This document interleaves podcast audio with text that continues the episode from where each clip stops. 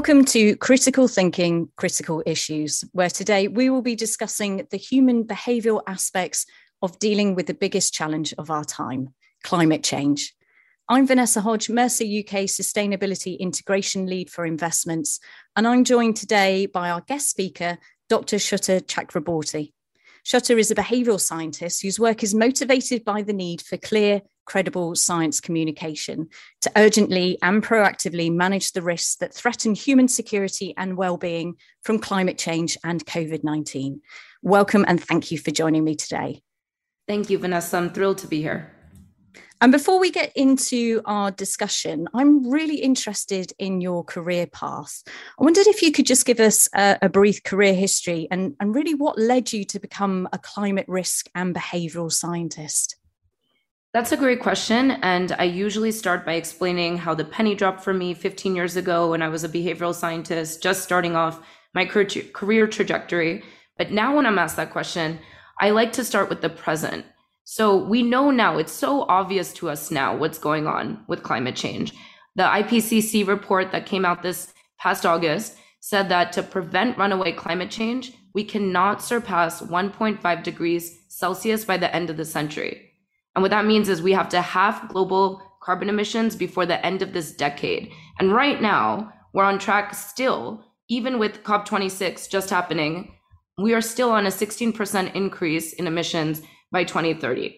So there's a we'll talk we'll get into COP and you know the outcomes of COP and what that means for veering off that trajectory, but still currently that's where we are. And so this has been described by the UN Secretary General as a code red for humanity. And it says that we have unequivocally, as humans, contributed to climate change. So if we don't immediately change course, what that means is the extreme heat waves much of the world is already experiencing will occur 14 times more often.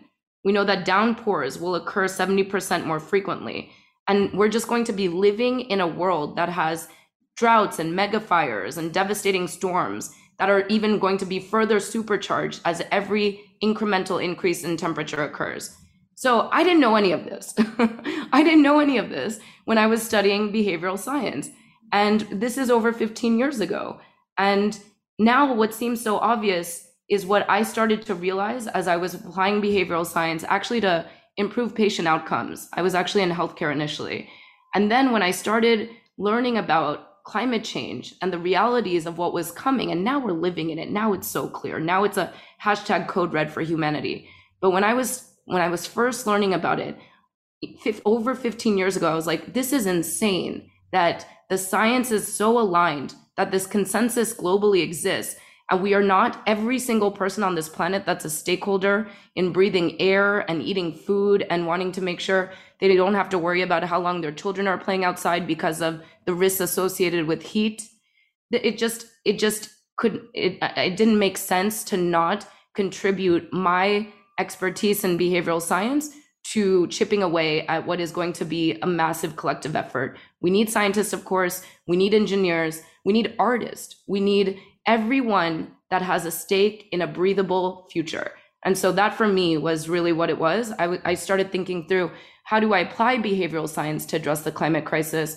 Um, and what can I contribute to veering us off this path, which really is a future we wouldn't want to wish on our worst enemies? So that's really it's i'm starting with the present to sort of explain the past that's um that's my career trajectory from behavioral science ap- the application of behavioral science to climate change in a nutshell yeah, no, that sounds really fascinating. And I've got two young children, so the whole issue has a, has a different dimension to me um, than when I was looking at this a few years ago as well. And I think if you if you ask the person on the street, you know, do, do you think climate change is a serious issue? Most people would probably say yes but actually in reality people companies governance they're, they're just slow to take action. What, why do you think this is? It's very overwhelming. So there's a there's reasons that we can talk about um, that are just the mental anxiety that comes from thinking about how overwhelming and how complex this is. I would say that it's even deeper than that. If we actually look at how our brains are wired we know that we aren't designed to actually address risks that are so complex, that are so interconnected, that are so massive. We, our ancestors, were designed to, you know, basically um, procreate and make it to age 30.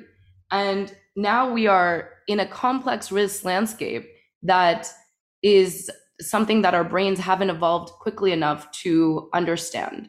And so that's where we're finding ourselves with the with the risks associated with climate change.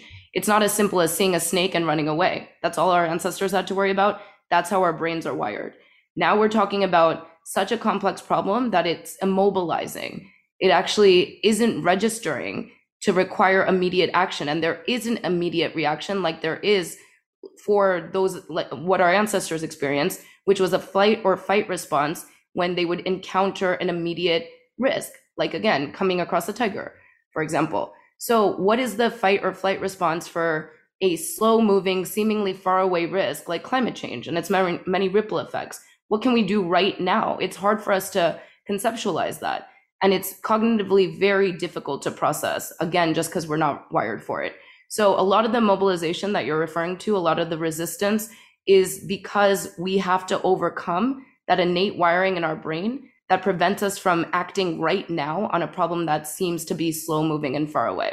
So that's mm-hmm. that's my answer as a behavioral science as to why we are not why we are meeting so much resistance to something that is increasingly becoming more and more imminent.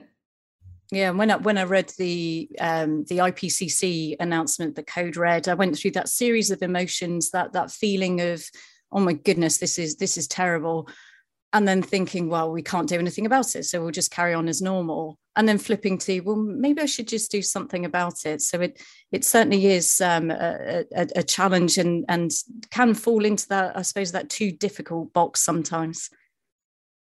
But we're yeah. recording this podcast a week after COP26 in Glasgow, and we did see some additional progress to tackling climate change. But many commentators were actually saying that COP26 was a failure, and only a few were actually saying it was a success. So, are we just setting our expectations too high? So, we have come a long way from the initial requirements to reach net zero it's actually shocking how far uh, we've come since then. So I'll give you an example. So India's net zero pledge, even though it's the latest one by 2070, India claims it will be net neutral. That's if it actually sees itself through, that's 87% of the world's greenhouse gas emissions and 89% of its economy will now be covered. So this is something that we never could have imagined would have happened. And there is still significant resistance from countries um, that are not necessarily meeting the targets of that the science is being um, that the science is committed to, which is really 2050. So we still have Russia and Saudi Arabia and China that are beyond that 2050 date. But even with their later dates, even with reaching net zero by 2060, by 2070 for India, it's still unprecedented that we've come this far. So we still have this 1.5 degrees Celsius by the end of the century that is being we're holding on with like a we're holding on with dear life to this. And the prospect of achieving it will require us actually coming back next year all the countries coming back with paris aligned near term targets. So it's still alive but it's very much going to be dependent on whether or not these countries come back and really showcase how they're going to overhaul the highest polluting sectors within their country and beyond to actually maintain this max out 1.5 degrees Celsius by the end of the century. And the, the positives aside from that, the positives that we can still hold on to that 1.5 degree hope is that we do have also an unprecedented convergence between investors, businesses, cities, that can really drive economic transformation. We really need to see actors actually deliver on it. We've seen Glasgow also accelerate the move away from coal and fossil fuels, and it's really elevated the importance of addressing this loss and damage. We need to make sure that countries that are still reliant upon fossil fuels are able to be part of this transition in a way that is fair and that is equitable. And we need to place resilience into the heart of all of this. That's a, massive takeaway that came from COP26 was this is about mitigation, of course. This is about making sure we stay below 1.5 degrees Celsius by the end of the century. It's about adaptation, making sure countries are resilient in the face of the impacts of climate change that we know we are locked into. And it's about financing. It's those three things mitigation, adaptation, and financing. We need to make sure that those countries that have been historically polluting the most are the ones who pay and then support the transition to a green economy in the future for all countries.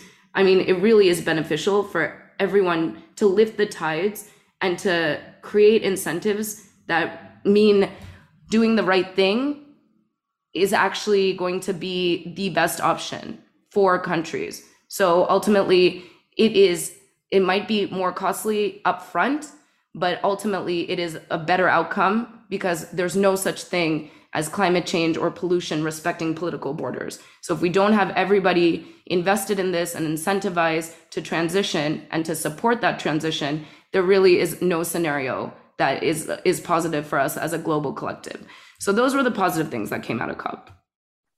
Yeah, and I was was uh, flippantly thinking, you know, why should I be replacing my gas boiler with a heat pump if China's still building coal-fired power stations? How, how much of an impact is that going to have? But but you've answered it there that as a collective, we we all need to work together.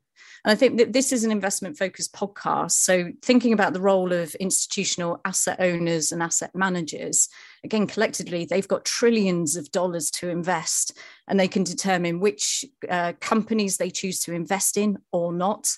And they've also got a, a strong influence on, on corporate sustainability behaviors. So, will it be the investors that save the planet? So, money talks.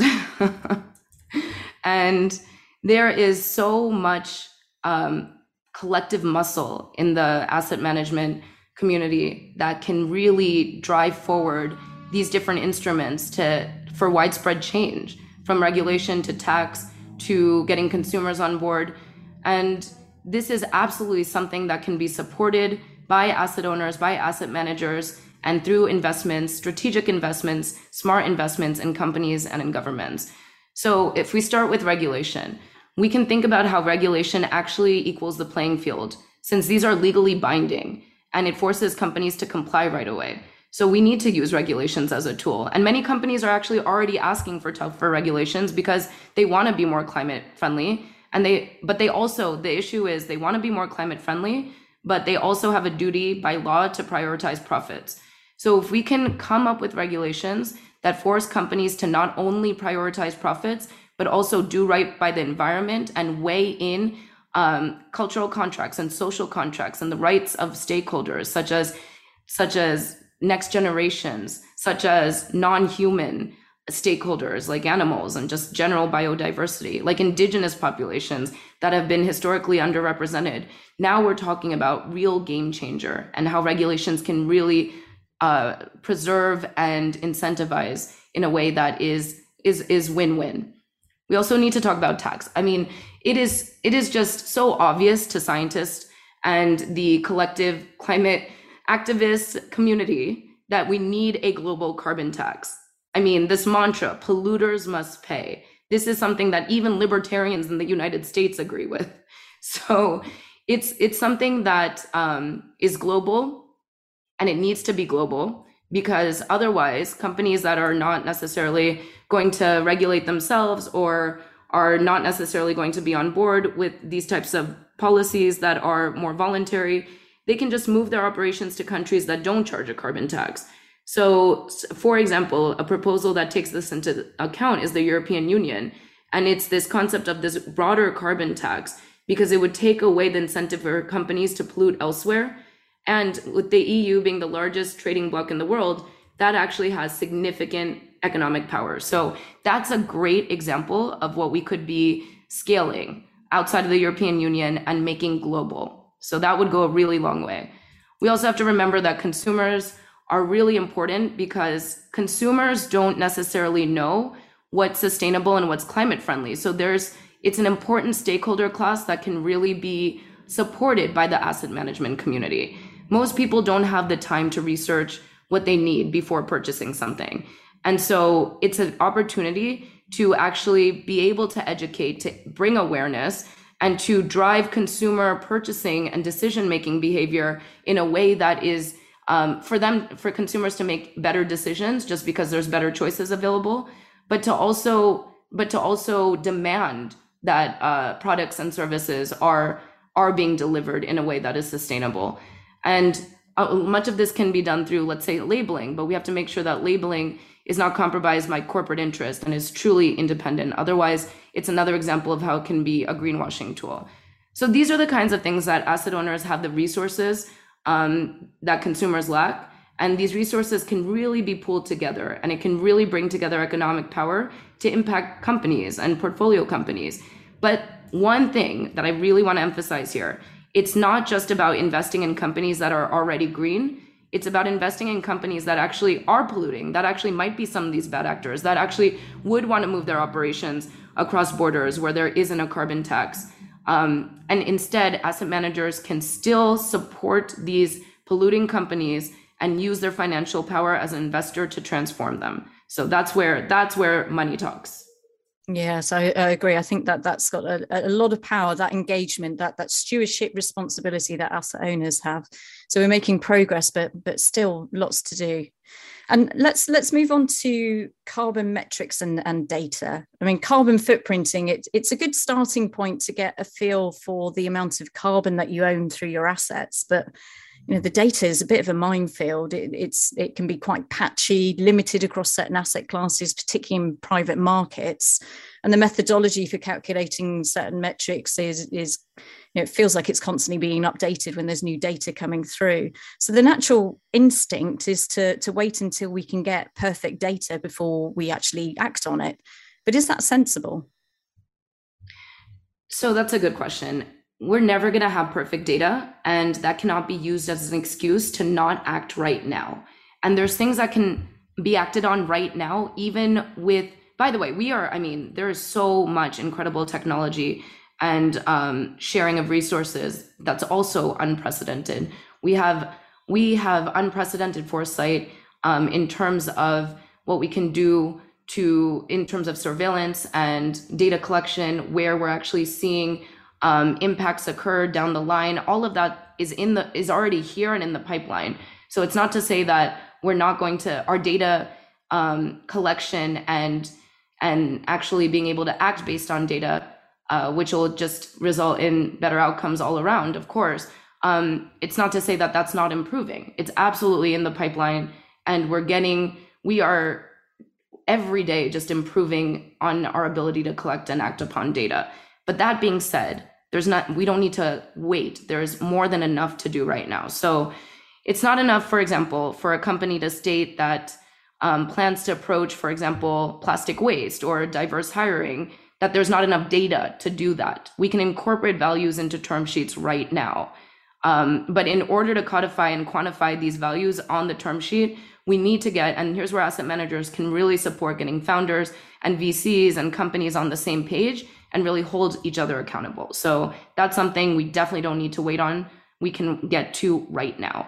We can tie compensation to sustainability. We can actually ensure that sustainable investments is a tactic that different portfolio firms are putting in. We know that they're already putting into practice, but we can really support to ensure that sustainability is permeating through a firm's culture. And if a portfolio company fails to live up to its sustainability goals, we can incentivize businesses to get on track. An example I like to use here is Norrsken VC. It's a um, example of a firm that carried interest on how well an investment meets impact targets, for example, reducing carbon emissions. And if the firm's portfolio companies don't meet these impact targets, the carried interest gets donated to charity.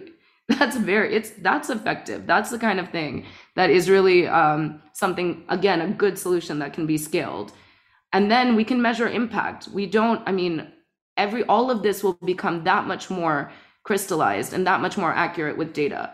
But that doesn't mean um, that we don't we're not able to measure impact right now. So a startup might have a highly innovative environmentally friendly solution but it doesn't necessarily mean it has the in-house expertise to measure its impact across all of these different categories. So a clean energy company for example can understand its emissions impact doesn't necessarily um, it doesn't necessarily understand how it's impacting its local community. So we can actually use other types of companies in the portfolio to share best practices, to educate uh, additional companies on how to measure impact thoroughly. And the different resources and roles that firms have in house, they can often create more precise impact calculations than one a startup company could. So that's the kind of thing that we really need to collaborate on more and be able to measure impact with the skills and expertise we have ranging across the portfolio companies that um, that are available to us. So that is that is something I suggest we get on before all the data is available to us. But as data becomes available to us, of course, incorporated into all of these things to be that much more crystallized. Mm. And I suppose the, the other flip side is we're collecting all this data. And for, for people that not aren't familiar with the the numbers, these are new metrics for, for most asset owners. It can just be like a sea of numbers. You know are these numbers good? Are they bad? What what do we actually do with it? And and it can just be a, a, a data dump in a table. Um, so so what tips do you have in the way that this numerous data can be presented to, to really help end users make sense of all the noise? We hope you enjoyed part one of today's podcast make sure you subscribe wherever you listen to your podcasts to be notified of part two this content is for institutional investors and information purposes only. It does not contain investment, financial, legal, tax, or any other advice and should not be relied upon for this purpose. The materials are not tailored to your particular personal and or financial position. If you require advice based on your specific circumstances, you should contact a professional advisor. Opinions expressed are those of the speakers as of the date of publication are subject to change without notice and do not necessarily reflect Mercer's opinions.